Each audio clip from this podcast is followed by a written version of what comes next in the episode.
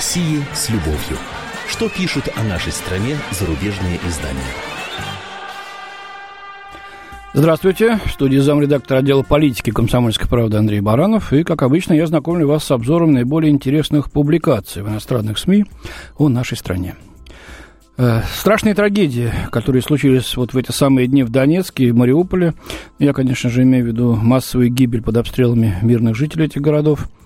В очередной раз, на мой взгляд, показали не только на чьей стороне находится западное правительство, это и так, собственно, давно было понятно, но и то, как именно там предпочитают освещать схожие по ужасу и серьезнейшим политическим последствиям события. Если жертвы на остановке общественного транспорта в Донецке не вызвали никаких практически осуждающих официальных заявлений со стороны тех же западных правительств или там, допустим, руководства международных организаций, а в СМИ за рубежом трагедия подавалась очень лапидарно, то есть коротко и сухо, э, с неизменным выводом надо еще разобраться, кто там и куда стрелял. Киев так вообще сразу обвинил э, во всем ополченцев, мол, сами своих специально убивают. Это вот про Донецк. Зато обстрел Мариуполя спровоцировал ну просто истерическую реакцию. Истерика форменная, в подуче ребята там бьются. Виноваты ополченцы и Россия, это не обсуждается, это все всем понятно сразу. Вывод, нужно ужесточить санкции против Москвы, а ДНР и ЛНР объявить террористическими организациями со всеми вытекающими. ООН, АБСЕ, э, ЕС, ПАСЕ, НАТО, Обама с Меркель и прочими как просто с цепи сорвались, простите за это неэфирное выражение. И все это под гвалт, крик и фальшивые стенания западной прессы. Фальшивые. Э, ну, собственно, ничего другого ожидать не стоило. Почему, спросите? А потому что Россия фактически воюет с Украиной, и Запад в этой войне на стороне Киева. Это не мое определение. Об этом прямо пишут иностранные газеты. Ну, давайте что только почитаем. Москва этого не признает, но Россия находится в состоянии войны с Украиной, утверждает в статье для Forbes специалист по политической стратегии и обозреватель Дукшен. Россия продолжает уверять, что силы сепаратистов не зависят от ее контроля и военной поддержки, но премьер-министр Украины Яценюк четко разъяснил, четко, Яценюк разъяснил четко, ну, примерно так же, как он объявил о вторжении во время Великой Отечественной войны Советского Союза на Украину, а потом на нацистскую Германию. Так вот, Яценюк раз, разъяснил, по мнению Дугашена, как нелепо это утверждение. И автор приводит слова Яценюка. Танки системы залпового огня «Град» не продаются на уличных рынках в Донецке. Они есть только у российской армии и Министерства обороны. Правда, сколько такой техники попало в руки ополченцев, ну, во-первых, на базах в Донецкой и Луганской областях тогда еще весной, и в бою взятых почему-то не уточняется. А зато сообщается другое. Шен, Шен пишет, что теперь вот Россия перебросила через границу два батальона регулярных сил пути находятся еще три батальона мотопехоты и артиллерийский дивизион. Вообще как смех, артиллерийский дивизион. И это не таблоид пишет, это авторитетный Forbes. Но никаких, ровным счетом, никаких доказательств автор не приводит. Ну, потому что не может их привести, нет у него их просто-напросто. А слова российских официальных лиц о том, что никаких регулярных российских войск на Украине не было и нет, э, эти заявления игнорируются. Ну, предоставьте хоть какие-нибудь снимки из космоса. Столько спутников американских, там, натовских летает. А, фотографии можно сделать, если такие войска есть. Я уже много раз говорил, места дислокации, э, номера частей воинских, все это легко узнать, имена командиров, э, даты и место пересечения границы. Нету ничего абсолютно. Только какие-то вот повторения бредни Киева про батальоны тактические группы и артиллерийские дивизионы.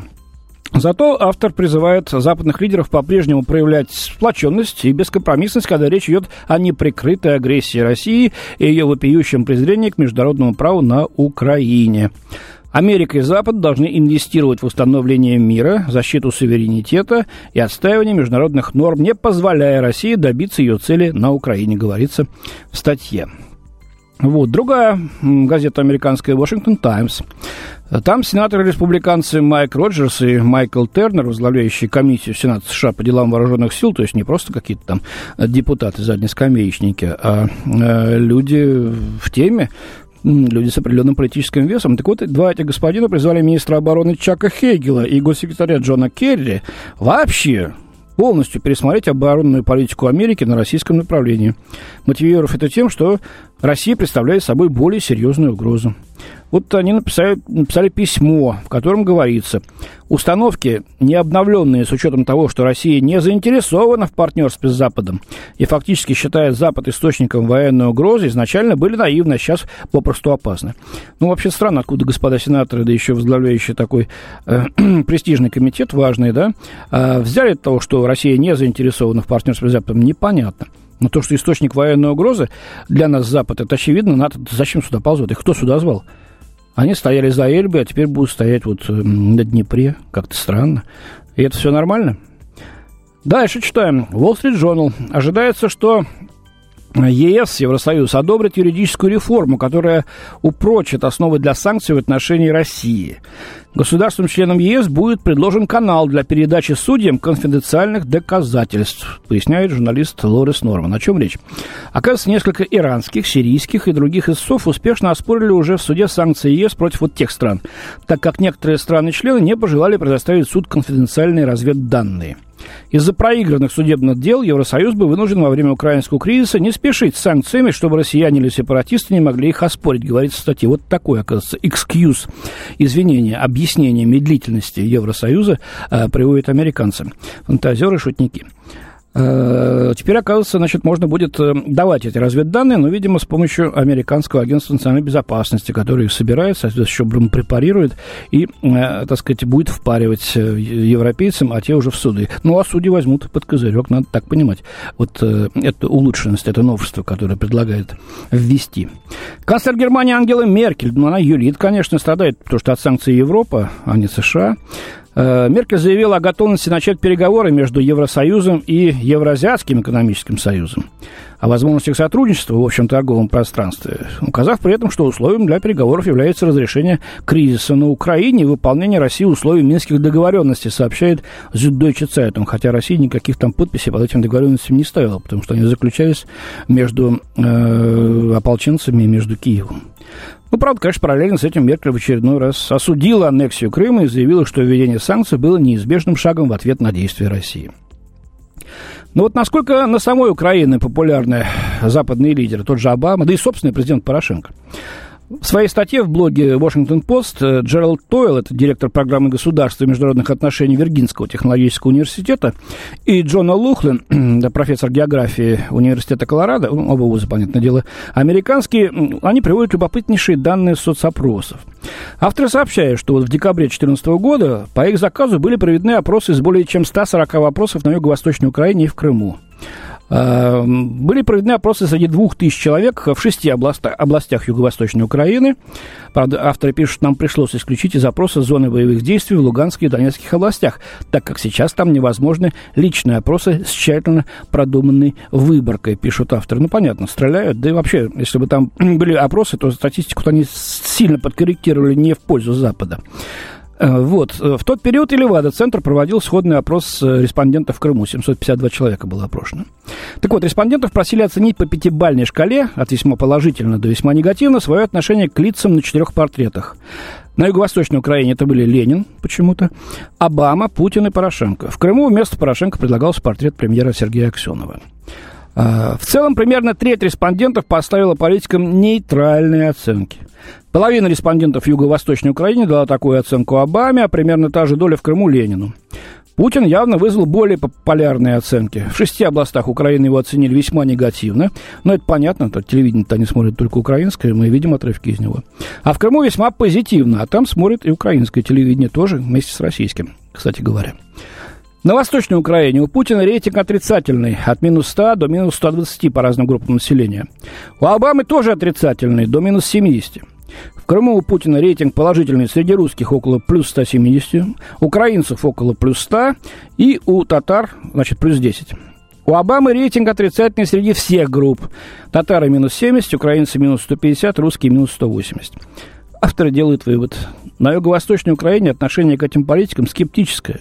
Один только Порошенко получил слабый, позитивный рейтинг симпатии в группе украинцев, которые говорят и на украинском, и на русском языках вот в этих областях э, юго-востока Украины. У Аксенова умеренно хороший рейтинг симпатии. А Обаму негативно оценили не только в Крыму, но и в целом на юго-восточной Украине. Вот вам и санкции, вот вам и поворот на Запад, и Украина, це Европа. Ну и в завершение об интервью, которое дал французской газете «Монт» наш оппозиционер великий Алексей Навальный. Он уверен, что Кремль не будет способствовать урегулированию конфликта на Украине. А, ну, известно, что ему повесили на ногу э, э, электронный браслет, однако он его срезал. Я отказался от странной ситуации. Я под домашним арестом, но не выполняю эту меру. Это решение суда незаконно, но я также поступил незаконно, перерезав мой электронный браслет. Полицейские люди в штатском постоянно за мной следят, но я могу покидать мой дом. Интересно, что с ним было бы во Франции, если бы он то же самое сделал. А дальше главное.